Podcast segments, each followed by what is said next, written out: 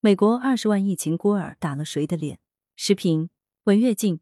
一场大疫遗留下二十万疫情孤儿，这种骇人听闻的事发生在哪儿？很多人可能会首先想到那些贫穷落后的国家，但是它却出现在美国，一个医疗水平超一流的超级大国。包括笔者在内，许多人乍听这一消息，既吃惊也怀疑这是真的吗？在国际政治对立分裂和网络信息驳杂混乱的时代，此消息并非对手的刻意抹黑，也非某些信源不可靠的自媒体的臆造。而是来自美国《大西洋月刊》网站的一篇文章，作者为美国纪事网络版撰稿人、纽约大学科学与写作讲师蒂姆·雷夸斯。他称，美国有二十万疫情孤儿被遗忘，美国正遭遇一个世纪以来最大规模的孤儿潮。这话背后的重点在于，新冠疫情不仅令美国二十万儿童失去父母，而且这个庞大的群体可能被遗忘，得不到应有救助，甚至可能无人关注其命运。局外人难以获知二十万疫情孤儿数据的来源及准确性，但从美国约翰斯霍普金斯大学公布的全美疫情死亡人数分析，它应有相当依据。截至五月一日凌晨，美国新冠疫情的死亡人数已破近一百万，也有数据称死亡人数已突破百万大关。这一惨象的背后，则是数以十万计的孩子失去双亲。据文章分析，二十万名新冠孤儿主要来自少数族裔和弱势群体。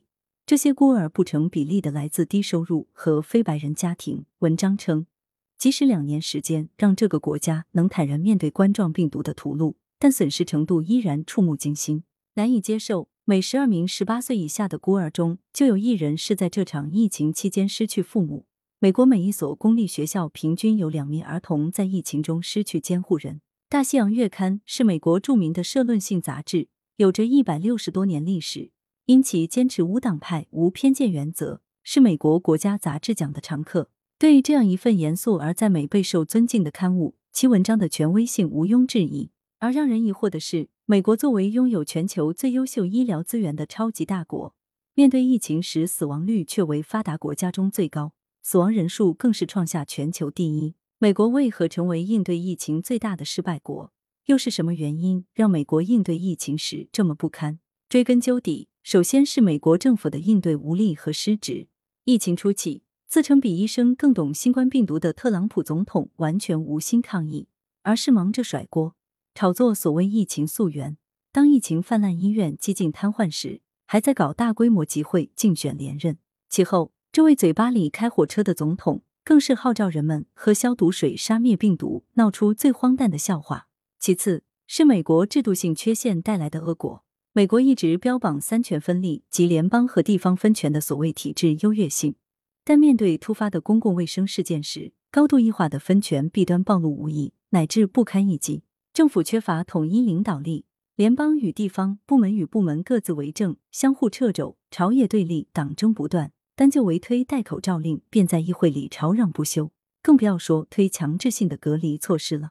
最后。美式民主的根源性痼疾也为疫情泛滥推波助澜。在阶层分裂的美国社会，过分强调个人自由，甚至凌驾于公共利益之上，导致民粹反智主义盛行。抗疫最需要尊重科学，但反对戴口罩、反对打疫苗、疫情时坚持社交集会等诸种反智反科学的行为，让控疫措施完全失效，结局则是上百万人付出生命代价的惨痛教训。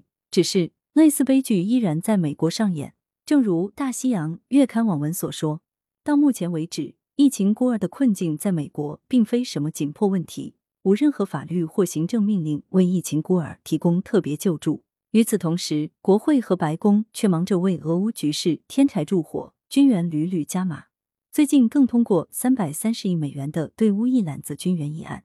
一个整日忙于在全球挑起战火、助推战事的政府，对本国的孤儿潮显然无暇顾及。生怕霸权衰落、全球领袖地位不保的美国政客们，对于二十万疫情孤儿的危机，也只能装着没看见了。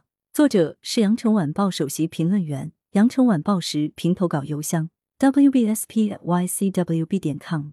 来源：羊城晚报羊城派，责编：张琪、孙子清。